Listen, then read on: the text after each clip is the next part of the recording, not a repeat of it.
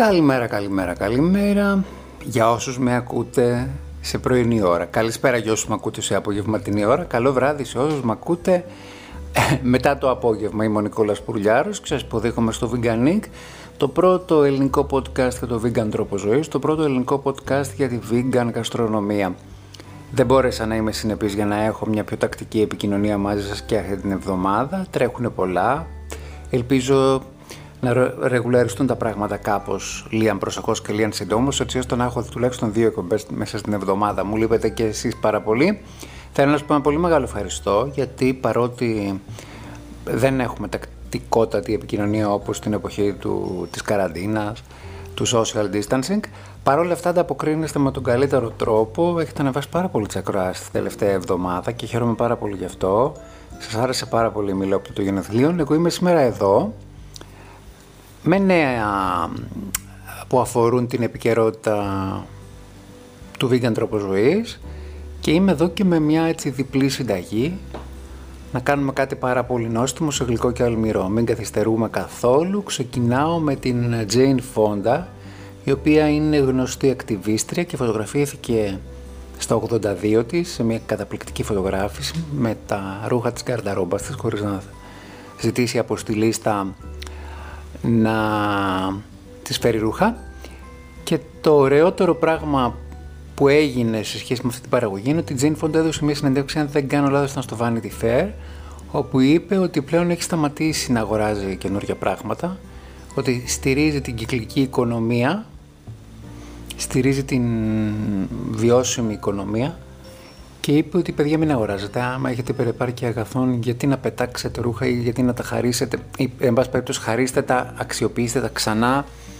Μην αγοράζετε καινούργια. Διότι αυτός ο πλανήτης δεν σηκώνει τέτοιου είδους σπατάλες. Οπότε χρησιμοποιείτε αυτά τα οποία έχετε.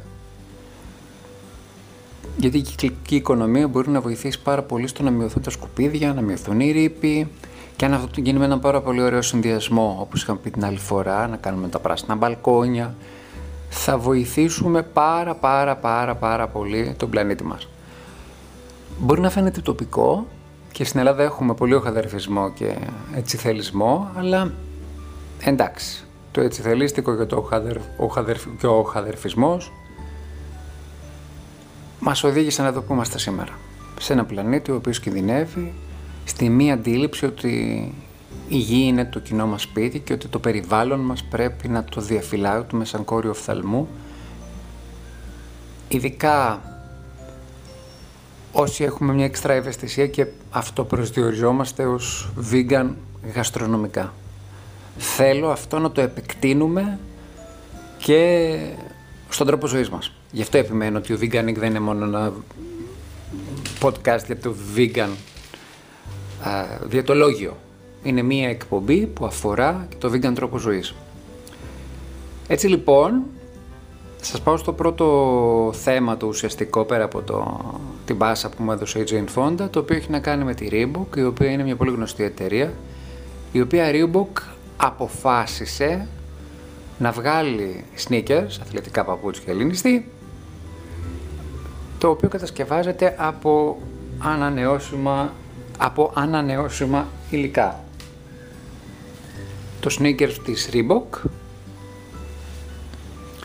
είναι από, φτιαγμένο από ευκάλυπτο, είναι φτιαγμένο από τα sneakers της Reebok, τι λέω, το ζευγάρι εννοώ, από ευκάλυπτο, από φασόλι, από φλοιό φασολιού. Γενικά κάναν αυτή την προσπάθεια η οποία είναι αξιόλογη πήραν ανακυκλώσιμα υλικά, πήραν υλικά της φύσης και φτιάξαν αθλητικά παπούτσια. Και μπράβο στη Reebok. Και μπράβο και στην καμπάνια την οποία έκαναν, διότι, ε, τη διαφημιστική εννοώ, διότι φωτογράφησαν το, ένα sneaker μέσα σε ένα ε, μέσα σε ένα κήπο, σε ένα περιβόλι ανάμεσα σε φυτά και έγραψαν ότι αυτό είναι το ενδεδειγμένο. Ανανεώσιμα, ανακυκλώσιμα υλικά, φιλικά προς το περιβάλλον ακόμη και για τη μόδα μας.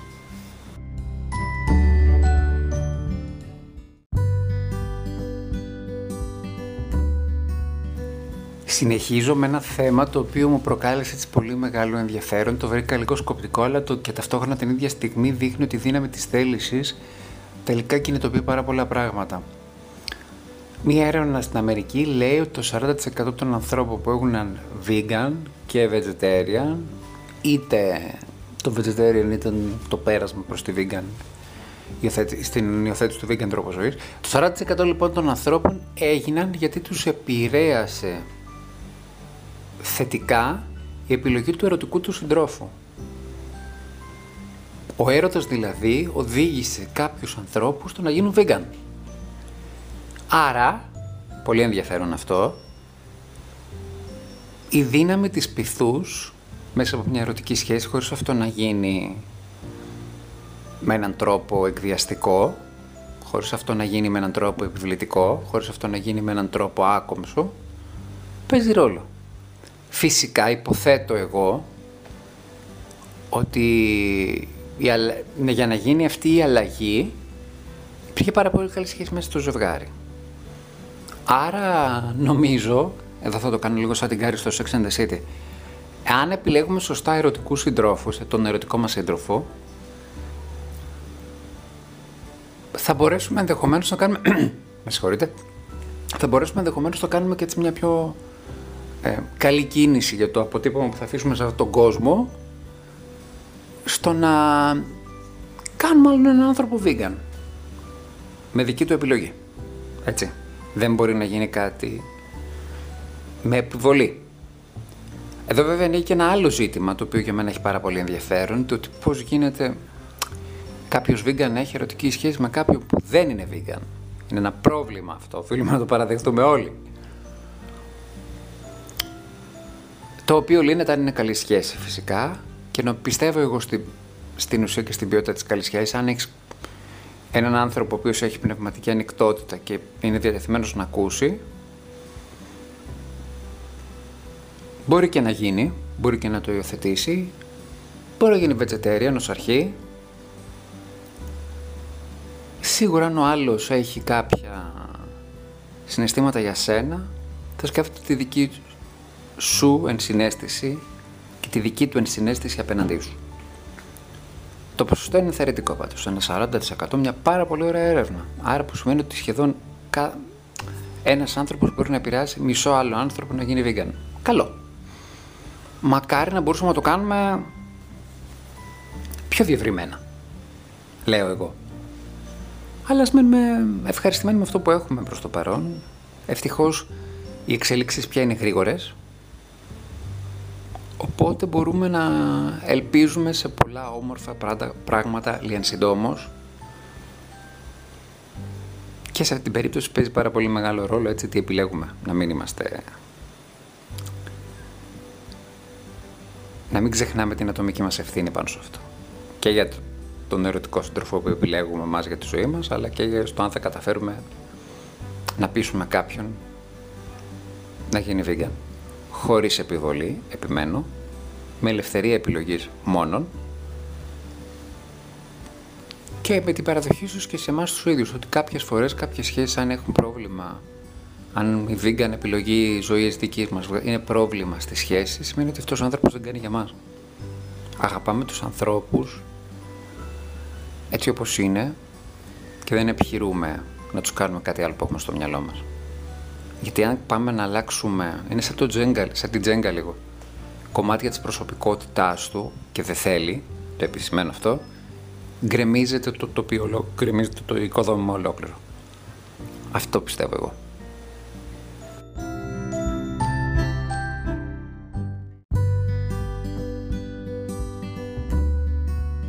Και περνάμε τώρα στο τρίτο μέρος, στη συνταγή μας, αυτή τη φορά θα σας δώσω δύο συνταγές, πολύ γρήγορες, με τόφου. Η μία είναι vegan ομελέτα. Η άλλη είναι ένα γλυκό με τόφου. Στη vegan ομελέτα παίρνετε μία συσκευασία καμπρισμένο τόφου, το βγάζετε από πλαστικό του, το βάζετε σε ένα πιάτο, το σπάτε με το πυρούνι και το αφήνετε λίγο στην άκρη. Παίρνετε ένα τηγανάκι, βάζετε λάδι, κόβετε κρεμμύδια, πιπεριές, τρίχρωμες κατά προτίμηση, βάζετε αλάτι πιπέρι, ντομάτα κομμένη σε κυβάκια ή ντοματίνια κομμένη στη, κομμένα στη μέση. Ανάβετε το μάτι, παίρνει, τσιγαρίζονται αυτά τα πολύ ωραία υλικά τα οποία έχετε επιλέξει και αφού αρχίσουν να τσιγαρίζονται ρίχνετε και το τόφου όπου το ανακατεύετε με τα λαχανικά σας, κατεβάζετε λίγο τη φωτιά φυσικά και όσο γίνεται η ομογενοποίηση των γεύσεων ρίχνετε και ένα κουταλάκι, όχι μεγάλο έτσι, κοφτό που λέμε, με κουρκουμάι και το ανακατεύουμε για να πάρει γεύση, για να πάρει και γεύση και άρωμα και χρώμα. Το χρώμα θέλει να πω, είπα γεύση και άρωμα που ισχύει βέβαια. Όλο αυτό ομογενοποιείται και γίνεται μία πολύ ωραία ομελέτα η οποία εμένα μου άρεσε πάρα πολύ.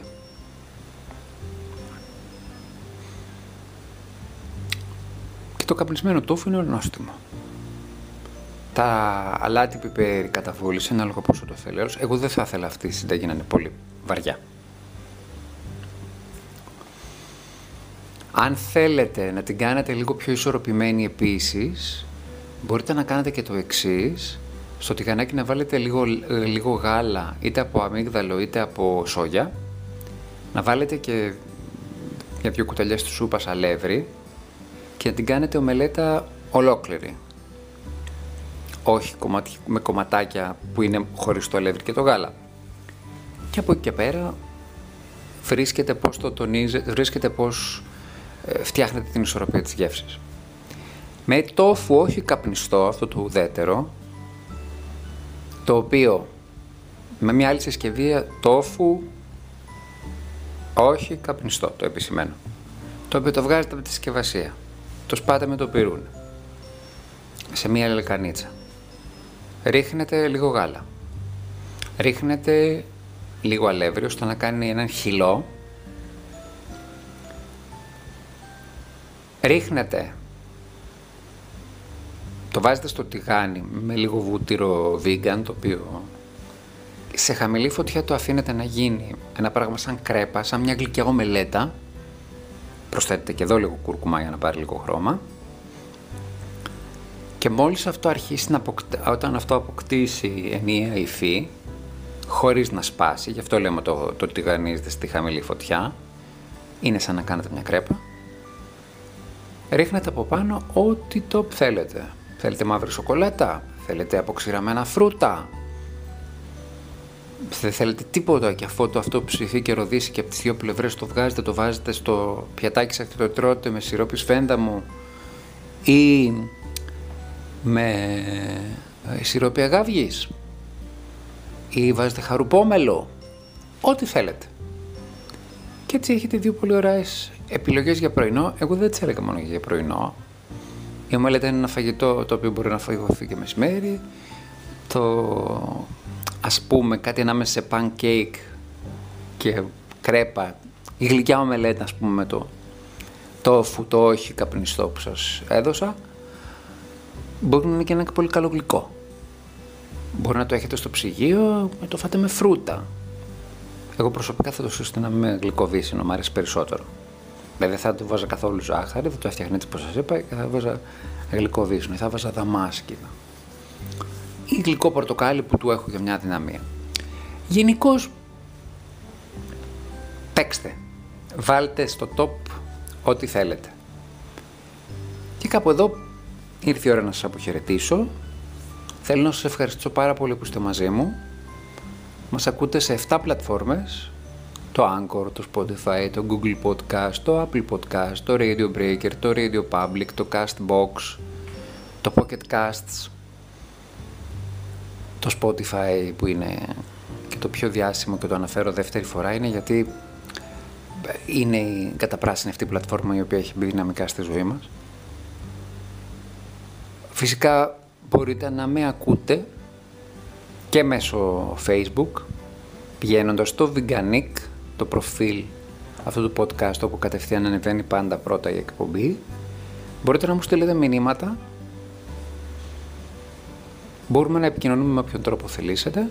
Μην ξεχνάτε, μπορείτε να διαβάζετε πράγματα σε σχέση με τη vegan επικαιρότητα, νέα και εξελίξεις μέσα από τη vegan για τη vegan επικαιρότητα μέσα από το blog μου, το nickveganic.blogspot.com nick veganic nick με c, veganic με k, blogspot.com ή veganic αν το, ψά, το ψάξετε στα ιστολόγια. Εκεί έχουμε πολύ μεγάλη επιτυχία να χτυπήσω ξύλο. Κοντεύουμε τις 5.000 προβολές όπως σας έχω πει. Σας ευχαριστώ πάρα πολύ. Ελπίζω να τα πούμε πολύ σύντομα. Και δεν ξεχνάμε ποτέ το ρητό αυτής της εκπομπής. Vegan πράγματα, όμορφα πράγματα. Veganic, σας χαιρετώ.